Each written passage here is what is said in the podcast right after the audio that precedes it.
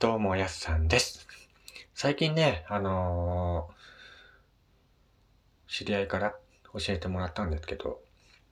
僕結構ラジオでね、縄文土器が大好きだ、大好きだっていう、よく喋ってるんですけど、そ その、その縄文土器のね、なんか特撮作品があるっていうので、結構古い作品なんですけども、なんていうタイトルだったかな。古代少女、ドクちゃんだったかな？そういう、まあ、特撮の作品がありまして、そちらをね、YouTube で検索したら出てきたので、見てるんですけど、まあ、深夜の番組のノリでね、映画で言えばまあ B 級タイトルの映画な、あの作品の匂いがプンプンするんですけども、これが結構ね、バカらしくて面白いっていうので、結構暇な時に見てたりします。これもね、なんか見終わったら感想を話してみようかなと思っていますので、えーその時はまた聞いていただくと嬉しいです。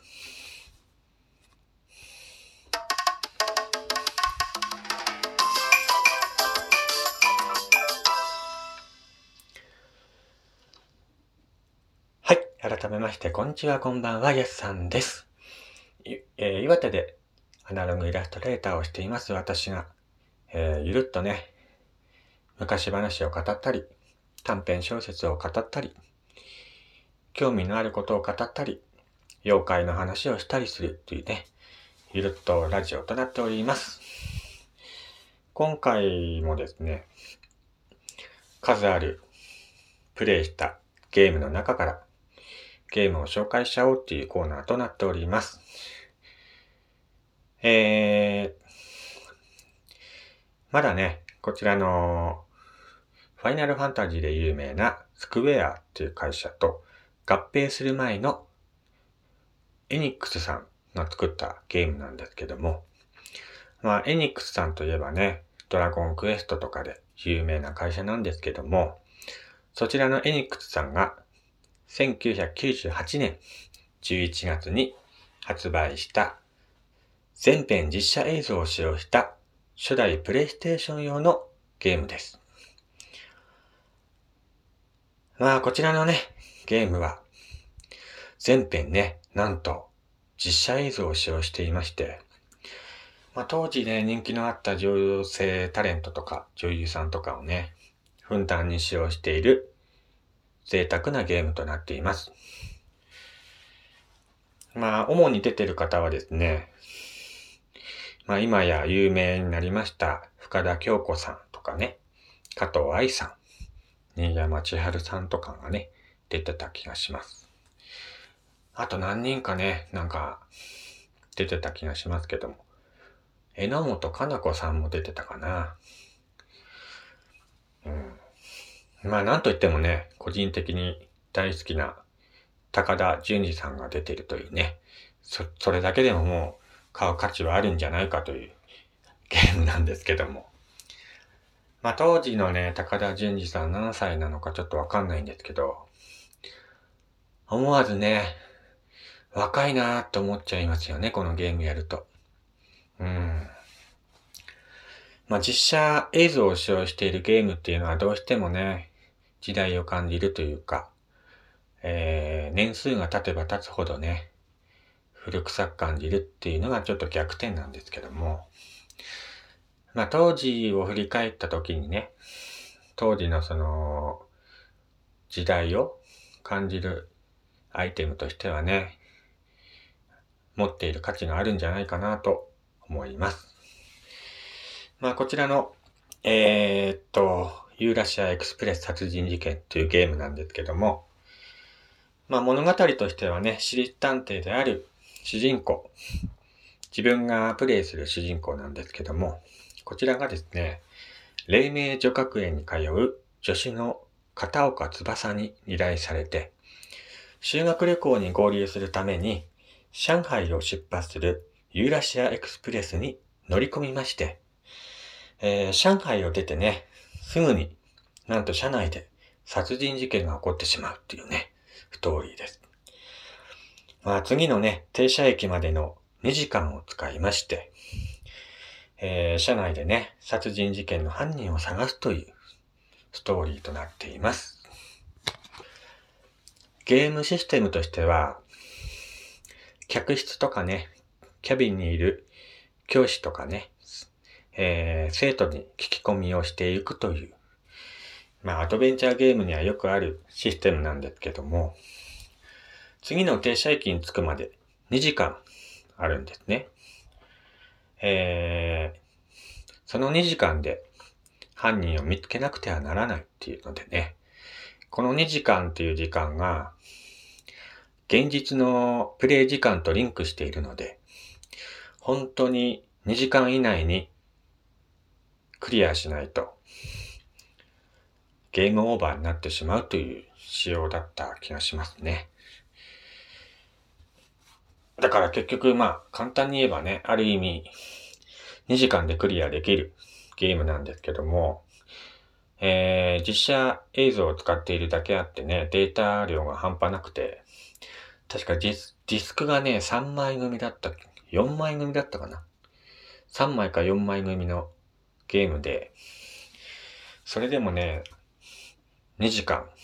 でクリアしなきゃいけないというのでね、あの、時間に、その2時間過ぎるとゲームオーバーになってしまうんですよね。まあ、こちらのゲームはですね、エニックスのシネマアクティブシリーズと言われているシリーズなんですけども、このシリーズが確か第4弾まで発売されているんですけどもね。えー、なんか当時のね、エニックスさんは、なんかよくわかんないんですけども、こういったね、実写ゲームになんか力を入れていたようで、頻繁にね、なんかこういった実写映像を使ったゲームを発売していたような気がしますね。僕もこのシネマアクティブシリーズ全部やったわけじゃないんですけど、確か第2弾、3弾ぐらいまで確かゲームやった気がしますね。ただ今回はね、こちらの、えー、っと、エクスプレス殺人事件、ユーラシアエクスプレス殺人事件紹介なので、またね、その第2弾とか第3弾のゲーム、えー、ラジオでね、紹介していければなと思います。まあ、こちらのね、ゲーム本当に実写映像を使っているのでね、自分以外のキャラクターっていうのは本当にその女優さんとかが喋ってくれるので、実際になんか自分がね、ドラマの中に入ったような感覚に陥るゲームでしたね。この間話したあの、雪割りの花もそうだったんですけども、ああ、そうか。多分ね、自分こういったね、アドベンチャーゲームが好きなのかもしれませんね。結構、そういったアドベンチャーゲーム、たくさんやってた気がします。まあ、こちらのゲームなんですけど、結構ね、あのゲームオーバーになるんですよね。難しいなと思って。一回じゃね、確かクリアできなかった気がしますね。このなんか女子のね、片岡、なんだっけな。片岡翼と演じています女優さん、タレントさん？がね、ちょっと名前忘れたんですけど、この方と頻繁に会話するシーンがありまして、まあその方がね、結構、なんだろうな、可愛い感じの女優さんでね、当時なんか、楽しんでいたような気がしますね。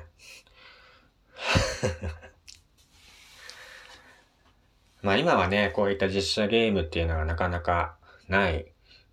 時代ですけどもね。昔は結構こういった実写映像をふんだんにね、使ったゲームっていうのがたくさんありまして、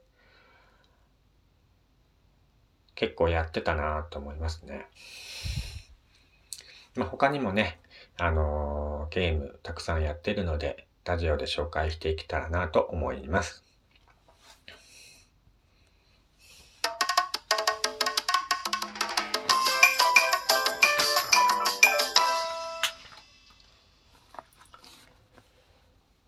今回紹介しましたこちらのユーラシアエクスプレス殺人事件。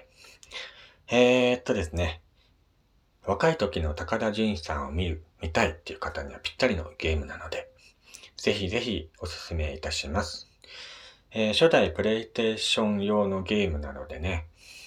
まあ、特にあのプレミアもついていないので、今だったら800円ぐらいでね、買えるんじゃないかなと思いますので、興味のある興味が湧いたなっていう方はぜひ買ってプレイしてみてはいかがでしょうか。はい。えー、ではね、えー、今回は、なんだっけ？ああ、ユーラシアエクスプレス殺人事件の話をさせていただきました。こちらの番組ではね、感想とかお便りをお待ちしております。番組のお便りを送るという項目からえー、送っていただいても構いませんし、Twitter とかインスタのね、ダイレクトメールからでも送っていただけますと嬉しいです。またまたね、番組のフォローの方もよろしくお願いいたします。それではまたお会いしましょう。